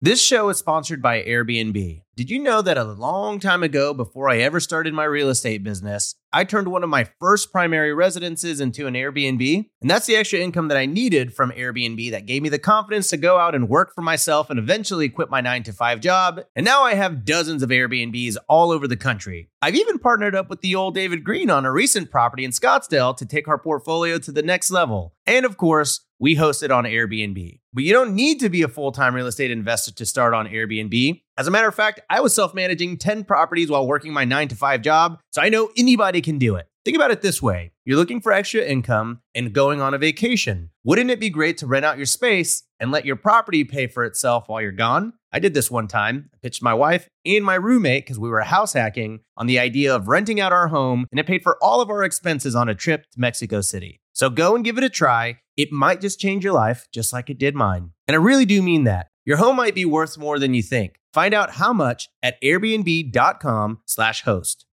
Listen up, business owners, because I've got some quick little math for you. Fewer costs equal more profit. The problem? You're spending more than ever on operations, materials, deliveries, software, and more. So why not reduce your costs and headaches with NetSuite by Oracle? NetSuite is the number one cloud financial system, bringing accounting, financial management, inventory, and H R into one platform and one source of truth. Oh, also, NetSuite lives in the cloud, which means you can reduce I T costs with no hardware required. Cut the cost of maintaining multiple systems because now you've got one unified business management suite. You can improve efficiency by bringing all your major business processes into one platform, slashing manual tasks and errors. It makes sense that over thirty-seven thousand companies have already made the move to NetSuite. So don't let rising costs sink your business growth. And by popular demand, NetSuite has extended its one-of-a-kind, flexible financing program for a few more weeks. Head to netsuite.com slash biggerpockets. netsuite.com slash biggerpockets. netsuite.com slash biggerpockets. You might think you want real estate, but that's not true. What you really want is passive income. With new investors struggling to find deals or get enough money to buy them and veteran landlords tired of the constant tenant phone calls, is there a better alternative?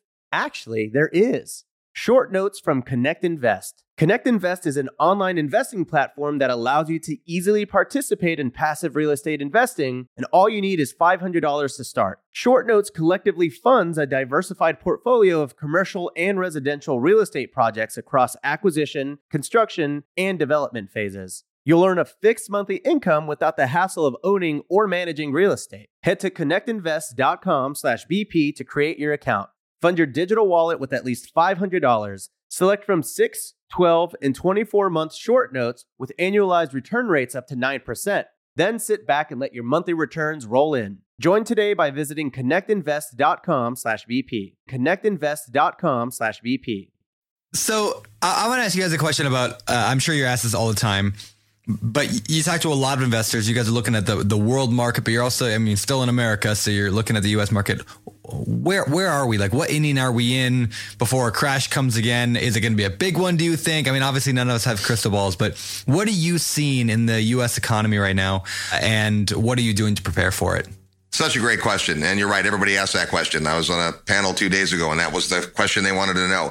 Um, we had Doctor Doug yep. Duncan, you know, senior vice president of Fannie Mae and their chief economist on uh, our summit uh, for two years in a row. And um, one of the things he said last year was, you know, these cycles don't die from old age. There's something that happens that creates the change. And mm-hmm. so, yeah, we're long in the tooth, mm-hmm. but at the same time, our Federal Reserve has done an amazing job of kicking the can down the road. And that's not necessarily a compliment, but I think we're late. I think we're, we're near the top of the cycle. There's all kinds of reasons to think we're there. I don't think that uh, we all ought to be pulling out every uh, dollar and sticking it in the mattress quite yet, but I think you need to be proactive. You need to be thinking about when the next downturn comes. How can you be best prepared? Because I know that in two thousand eight, we were ill prepared. And uh, in two thousand nineteen, we are much better prepared. Well, I, I was just going to say, this is, you know, I spent a lot of my time studying this because it's fascinating to me, you know, coming from the money side and understanding that this is all financial market and economic driven. You know, it is hard to say because I think anybody who's an observer recognizes that the central banks around the world have been passing the baton around the globe, taking turns devaluing the currency and, and pumping up debt and pumping liquidity into the global financial system. How long can that go on? I don't know. But, you know, the, the point is you have to be prepared to weather the storm. And I think real estate is arguably the best investment to do that. I could do a whole dissertation on that, but but I won't. But but I do agree with Robert, and I think it's a general consensus that we're we're closer to a top than we are to a bottom. And so now's the time to be thinking about hedging equity. It's thinking it's a good time to be getting liquid. It's a good time to be locking in long-term debt on properties that you expect to be keeping long-term and, and just being prepared. You might miss a little bit more of the upside, but you'll more than make up for that by being liquid when the time comes, when there's blood in the streets. And, you know, it's, I used to like really resist the idea of a, like a vulture fund or the idea of capitalizing on other people's misfortune. But the reality is, having been uh, the blood that was in the street, you know, somebody could have come along and, and bailed me out by buying a property out and mitigating some of my loss. I, they're actually helping me, and I would be okay with that. I didn't realize that back then. The other thing is, is we talked about this a lot uh, on the show because, you know, the show's been going on since forever. And so we went through that whole two thousand eight thing, and we we, we talked about healing America one house at a time. And so when somebody comes in and buys a house, you, investors are like the red, uh, the white corpuscles in, in the economic system. And they run around and they clean up all the garbage and they they get rid of the bad debt. They get rid of the bad properties and they put things back in service. Uh, so there's going to be a lot of those kind of opportunities. So again, it's just it's just a matter of being prepared, uh, you know, so that it doesn't really matter which way things break. You've got a plan. If, if you're only geared for one, for sunshine, and, and even though the forecast is sunshine, it doesn't cost you that much to pack an umbrella. And I really think that from a financial perspective, you know, everybody should be taking a look at their portfolio and looking at their exposure to rising interest rates, not saying they're going to rise. I mean, they're currently going down, but they could. Uh, and then and then how liquid are they really? And what are they exposed to? And then really tightening up the properties that they have, making sure that they're really operating optimally, that, you know, you've got competitive rents, that you're not uh, at the top of the market. I, I, I think right now would be a dangerous time to be top of the market in an, in a product niche, in a market that's a, a high end of the market. In other words, when things contract, you got to have somebody above you to bring some pressure to where you are. So the good news is real estate's not an asset class. Because it's not an asset class, whatever goes on in the macro really doesn't matter. It only matters what goes on at the micro. But if you're in a market where people who are living in a more expensive area, when downtimes come, will move to you, then you actually will get some upward pressure when everybody else is feeling downward pressure. So I think market selection is real important. Product niche and the demographic you're servicing is very important. Price point is very important. How your portfolio, your balance sheet is structured in terms of liquidity, that's very important. Making sure that you don't have exposure to the potential for rising interest rates, even though you might pay a little bit more for that right now. I think it's good insurance. So there's there's things that you can be doing in a market like this without completely disengaging.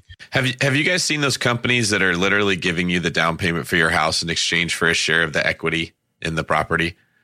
No, I haven't seen that. It's, it's like a Silicon Valley tech startup type okay. thing, but they'll say, hey, we'll give you ten percent or twenty percent, whatever, the down payment of your house, but we own thirty percent of it. And when you go to sell it, you have to pay us back then. Wow. That's yeah. that's how much money is floating around that people are putting into real estate that are not thinking well, da- the way David, you're based thinking. On, based on that, I think we're higher at the, the to the top than I, I that, yeah. that cha- cha- changes your opinion a little bit. I know. I think Brandon and I met a guy yeah. who uh, worked for one of those companies a couple years ago in Hawaii. And then, because I live in the Bay Area yeah. in California, and one of my clients works for that company. And uh, he like that's actually part of his job is to help them find houses that they're going to give money to. And then like, well, five or ten years later, when they go to sell it, we're going to get all this cash. I'm like, that is that's like gambling. Literally, that's yep. a gamble that you have zero control over. But it's a legit business doing it. And Russ, I think you made a really good point that we often criticize the vultures, but a vulture serves a purpose. If you didn't have vultures, you'd have dead carcasses stinking up the place everywhere, right? Exactly. There's a, and that's kind of what Blackstone and some of these hedge funds did after the last crash is they were the vultures and we all criticized them because they swooped in and they took everything. But that's also what cleared up the mess that all the people that had spent too much money for a house had made. So rather than criticizing the vulture, ask, well, how can I be prepared to be that vulture, you know? Maybe you pick a better animal. I'll be a hawk or an eagle or something. Yeah, but I mean, that's the idea. So part of it in, in being resilient, and we talk about this a lot with our friends at Peak Prosperity, the concept of resilience is uh, they, they talk about eight forms of capital, but one of them is social capital. Uh, one of the things that Rob and I spend a lot of time working on is our network. We have, I think, arguably one of the best networks in the business.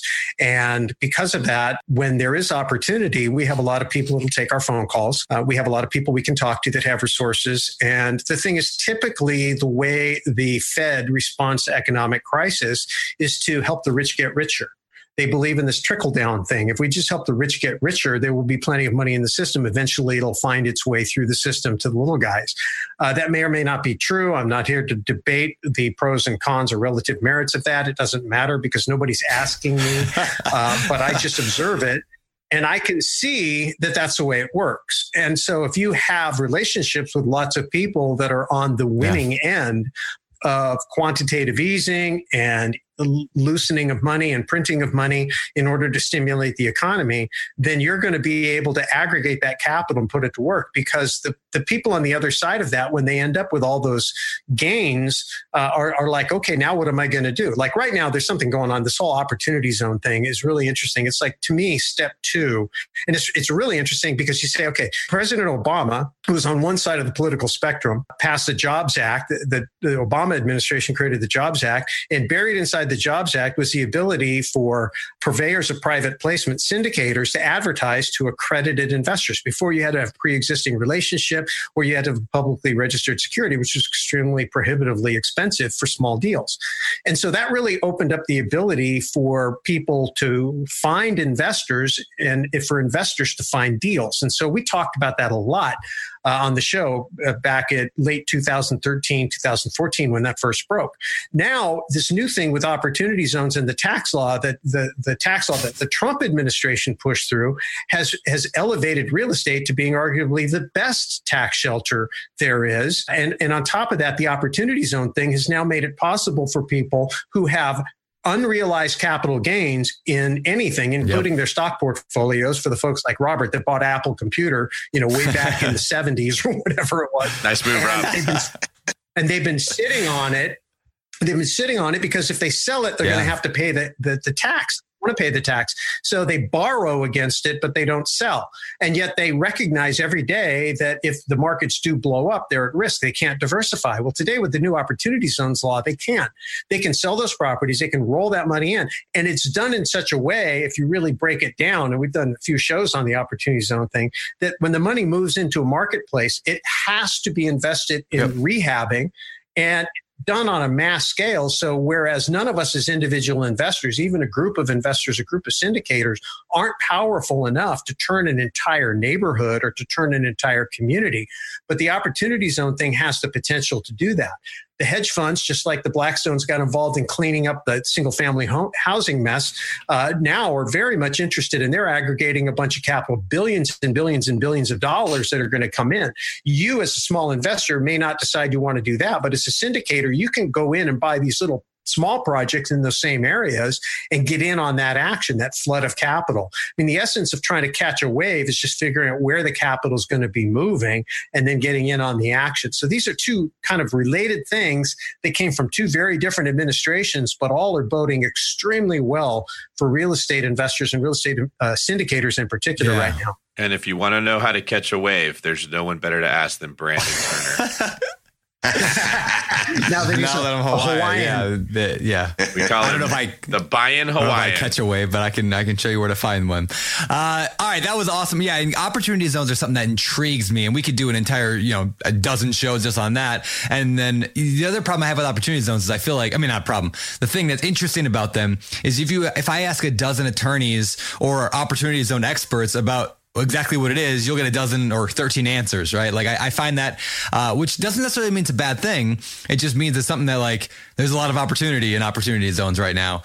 It's early. It is early. It's super early. Yep. You know, it's like what we were, we were talking about. Who do we have that's an expert on that? Well, just nobody, yeah. because up until a few weeks ago, and even now it's not finalized, yep. right? Every part of the, of the wording of every law is not, not finalized. So um, it'll be interesting to watch. And I think big picture, it's going to do a lot of good. And like everything else, there'll be, you know, folks that rise up and there'll be those other folks too. Yep. Yeah. The, the, I, I get conflicted about it, you know, part, partially because like, you know, the phrase like, the pioneers are the, usually the ones with the arrows in their back out in front of the, you know, like I, I'm part of, yep. yeah, in the, the front, front exactly, right? So I, I don't want to be the first necessarily, but also the first sometimes end up being the Steve Jobs and the Bill Gates. And so it's a, uh, you know, I'm not saying there's not opportunity there, but it's definitely a, uh, yeah, I'm not sure which, where to jump in. So I haven't yet, but yeah, maybe. I think, I think the biggest thing to me is that the, uh, what the opportunity zone opportunity does is it allows people that previously were not really that interested in real estate. They were investing in companies or metals or equities. And now the reason they're not selling an appreciated asset like Russ talked about is because of the tax yep. thing. And here's a,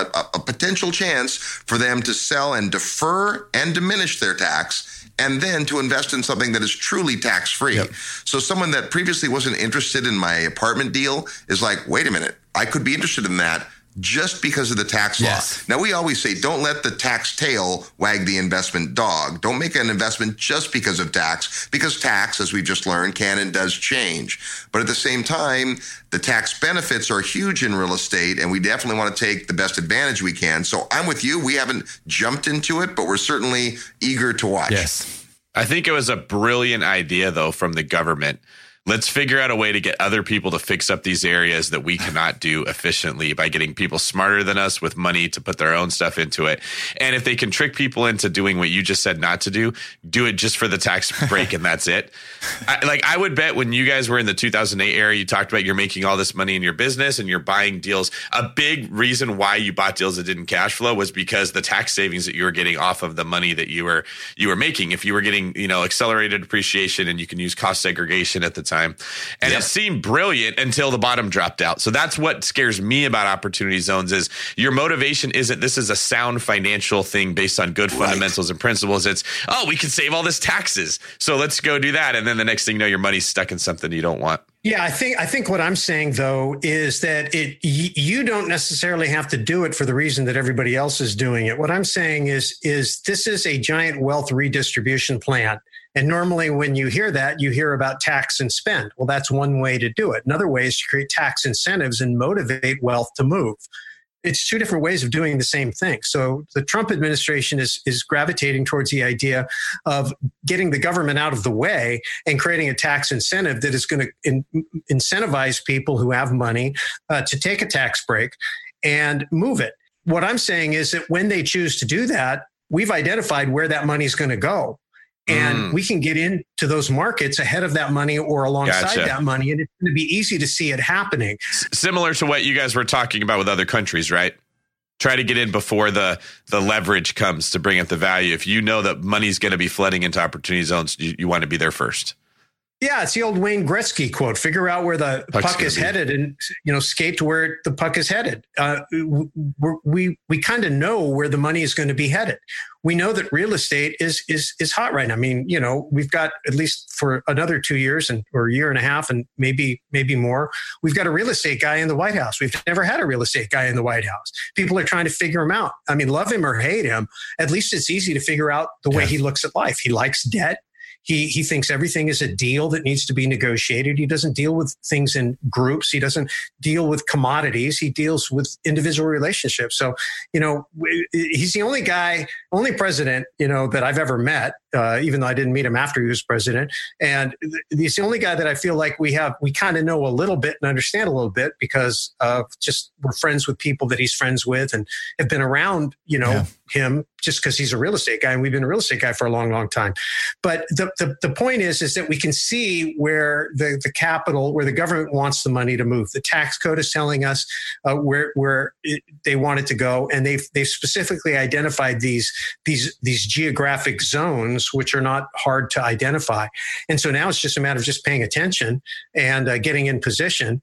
And and being ready to ride that wave as it as it continues to. That's break. Fantastic. All right. Well, this is a very different type of show, so I'm going to actually uh, skip a couple sections that we normally do. Normally, we do the deal deep dive, and then we do the fire round, which are questions from the forums. But uh, this was just so good and in depth. I just want to I, I want to move towards kind of the closing here. Make sure we don't tie this up all day.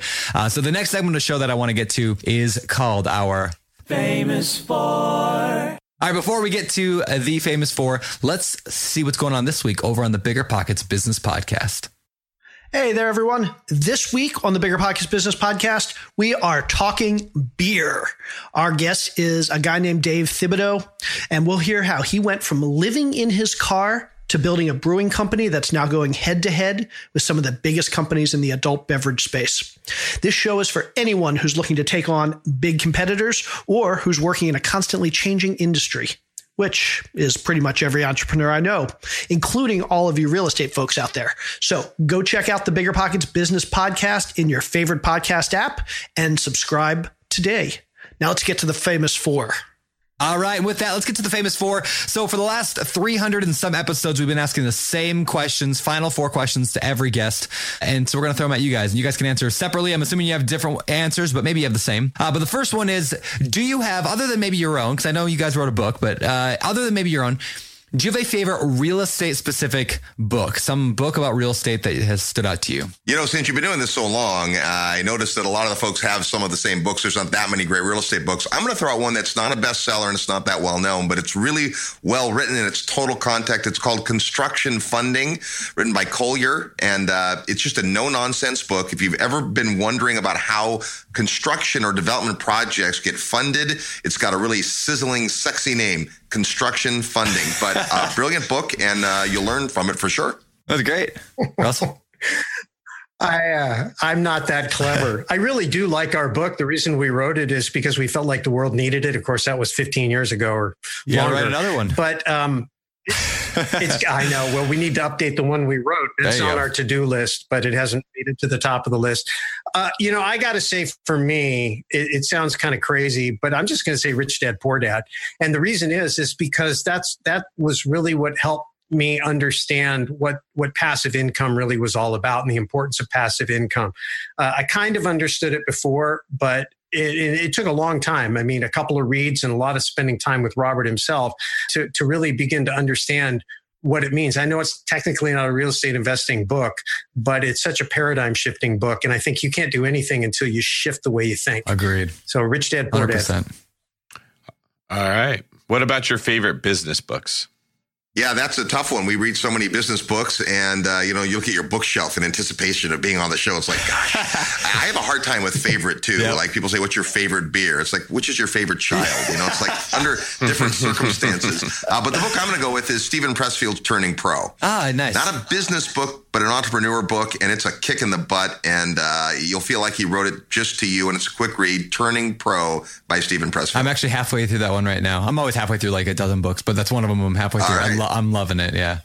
Yeah. And the, what's the, the War of Art was his first one. And yeah, yeah. War of Art, which War is a Art. great book too. Yeah. De- definitely. Yeah. Those two books together, read them like one book. Yeah. Good stuff. Russ? How about you, Russell? Yeah. Well, Well, I, I already mentioned Jim Collins' Good to Great. I think that's a great book, but I'm just going to go with a classic. Uh, sorry, I'm in classic Good. mode today. Uh, but E-Myth mm-hmm. by Michael Gerber.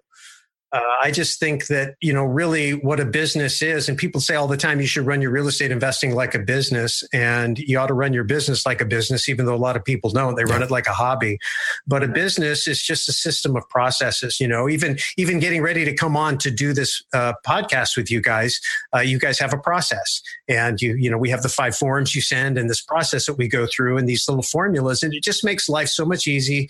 so much easier, so much more efficient, um, that I, I'm just going to say that nobody explains that better than yeah, Michael Gerber. That book was transformational for me.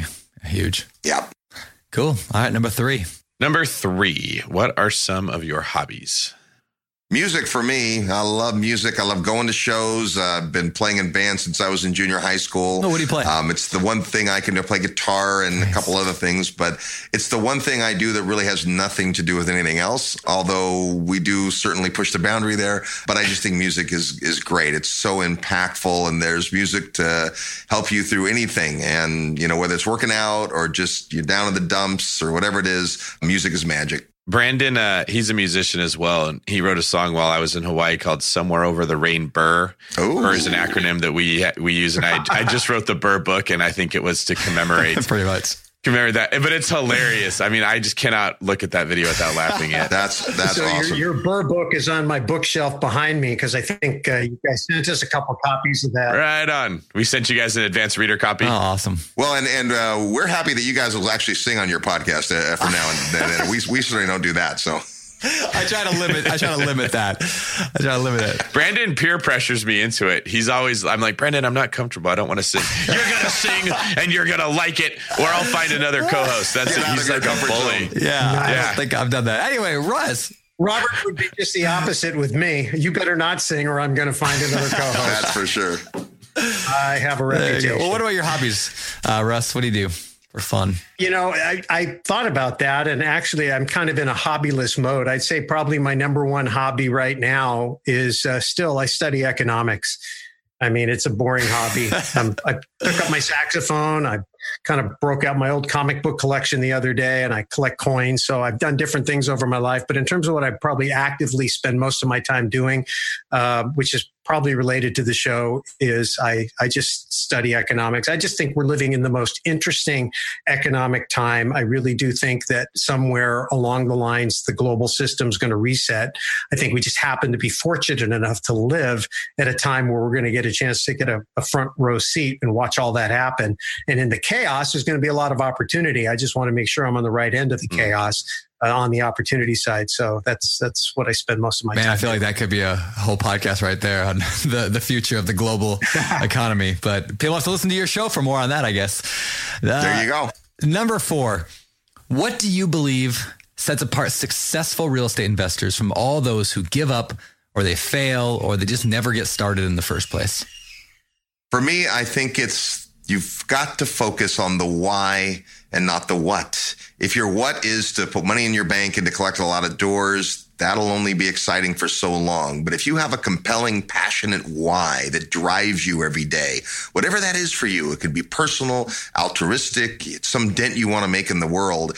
If you focus on that and let real estate be the tool, that the vehicle that drives you there, that will keep you in the game. And we see so many people get all enthusiastic and then dwindle off to the next thing. But at your core, if what you're put here to do can be enabled by your investing in real estate, then you'll never quit. Mm. Beautiful. I'm going to say relationships. I think that a lot of times the investors spend too much time focusing on the money. They focus on the transaction. They focus, to Robert's point, on the, the how-to. And, you know, once you've got the why, which I think precedes everything, because you're not going to do anything until you have a compelling why, uh, the first thing you really want to spend your time doing is relationships. And I see so many people play their relationship cards poorly um, because they're trying to extract a little bit extra profit from the real estate agent or from the deal uh, or from their service providers or from their property manager. And it's just the stupidest thing ever. I mean, you know, create abundance and invest that abundance in relationships and creating abundance for other people. And if you do that, plenty of abundance is going to be in your life too. So to me, it's it's the biggest mistake I see investors make uh, is not putting enough emphasis on relationships. And the most successful investors I see put all of their effort into building quality relationships. That's a great answer. All right. Well, David Greene, you want to take us a final question? Last question of the day. This has been an awesome conversation with you guys. Just tons of wisdom spilling out of it. For people who want to find out more about you, where can they go look? Well, I, we decided to make it easy for everybody. We're old school. You can just send an email to us at B P, like Bigger Pockets, at real estate guys radio dot com.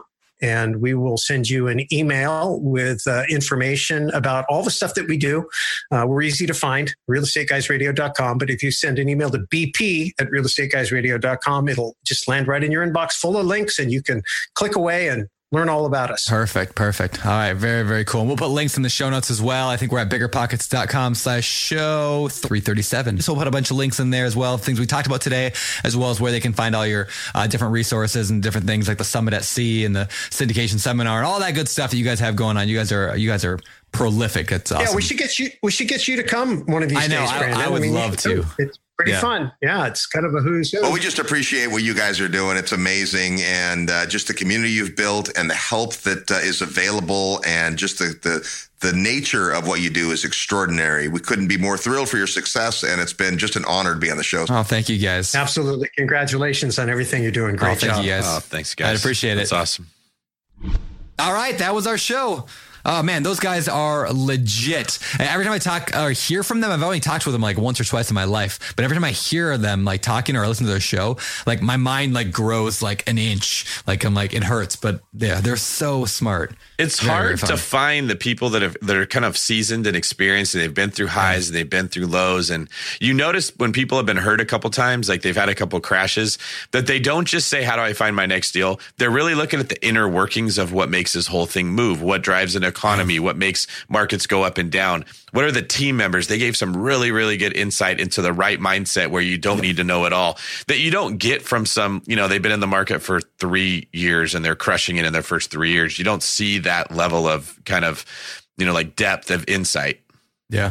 Yeah, it's very true. And anyway, I love the fact that they're doing a resort. Like they're doing a resort down in Belize. How like, cool would like, that be? I yeah. got to take a business trip to go check out my investment. I'm packing sandals yeah. and some board shorts. Yeah, now I need to go take a trip to Belize. Not one hundred thirty-seven of them, though, but I got to go check out Belize. Anyway, all right. Well, dude, that was a lot of fun. So uh, I guess we'll get out of here unless you want to chat for a second. You do anything fun these days? I went I mean, for uh, team, two hikes over the weekend. That was really good. Trying to slowly get myself back into shape. I'm studying to get my broker's license because I'm going to start doing loans. I'm, I'm like loan those broker. guys like twenty, thirty years before. Yeah. Real estate and loans. I just love everything there is to know about real estate. And once I figure it out, I want to help other people doing it the right way. Uh, yeah. So that's, I mean, I still geek out over those little nerdy type things, but uh, hopefully someday you and I are sitting in their seats and we're educating the entire world even more so on everything there is to know about all of real estate. It's fun stuff. Yeah. Yeah. There you go. Well, very cool. Well, keep up the hikes and come out here to Hawaii sometime and do a hike. And uh, yeah, actually, you know, one thing we talked about today with Russ and Rob was basically how they use this Summit at Sea, which if you guys haven't checked that out, you should definitely check out their Summit at Sea. I haven't been on it yet, but I have a lot of friends who have. It's basically a cruise for like, they went for like nine days to like the Caribbean and like just talk about real estate with really high level people. It's super cool. Uh, anyway, inspired by that, I'm actually going to start probably doing something like that out here in Hawaii as well. Similar stuff, like have just super high, like uh, functioning people. Like they're just smart people hanging out in Hawaii, doing fun stuff, you know, surfing, all that stuff. So anyway, uh, I might be doing that sometime coming up soon. So keep an eye and ear out for that. You can find out more about that if I do it uh, over on my Instagram at BeardyBrandon. And of course, David will always be involved in those kind of things, I'm sure. So you can follow him at David Greene twenty-four. And uh, follow Bigger Pockets at Bigger Pockets. And that's about all I got. So I guess we'll get out of here. I'm gonna Had a go, great time uh, today. Where are you going to go? Yeah, thanks. I'm going to go to the gym. I'm actually wow. going to go. I went three. I went three times last week. I know. Dude, you always tell me to go to the gym. I went to the gym three times. You're really trying to get me to move to Hawaii. We're going to have I a know. blast. I'm actually going well, to the gym when we get done with this too. Well, great. Go Let, uh, go get your Let's take cheesy, cheesy selfies of our send them to each other. Like... Like, we should wear the same outfit at the gym, and then we could take selfies of each other wearing the same outfit and send them to each other. If you guys think that's really a good, good idea, comment on our Instagrams and tell us that we should do that. We'll start posting there. Such a such a awful building bromance. Wealth and biceps. Guns. Same thing. Uh, yeah, and guns. Uh, guns. All right. All right. Yeah, let's get out of here before to... we embarrass ourselves anymore. this, All right. This is David Greene for Brandon, voice like a combination of Fergie and Jesus Turner, signing off. You're listening to Bigger Pockets Radio, simplifying real estate for investors large and small. If you're here looking to learn about real estate investing without all the hype, you're in the right place. Be sure to join the millions of others who have benefited from bigger pockets dot com, your home for real estate investing online. The market is changing, and finding your way can be tricky. Rates shift, headlines whirl, but your goal hasn't changed. You want financial freedom, and the best investors know it's not about timing the market, it's about time in the market. If you're ready to get into the real estate investing game or take your game to the next level, finding an investor-friendly agent is your next step. With BiggerPockets Agent Finder, you can find the right agent in minutes. Just head to bigger pockets dot com slash deals and enter a few details about what and where you want to buy, and bam! Instantly match with an investor-friendly agent who fits the bill. These local market experts can help you navigate the neighborhoods, analyze the numbers, and take action with confidence once and for all. This free resource is only available at bigger pockets dot com slash deals. Get an agent, get the deal, and get closer to financial freedom at bigger pockets dot com slash deals. That's bigger pockets dot com slash deals to find your investor-friendly agent today. The content of this podcast is for informational purposes only. Past performance is not indicative of future results, and all hosts and participant opinions are their own. Investment in any asset, real estate included, involves risk. Use your best judgment and consult with qualified advisors before investing. Only risk capital you can afford to lose. BiggerPockets L L C disclaims all liability for direct, indirect, consequential, or other damages arising from reliance upon information presented in this podcast.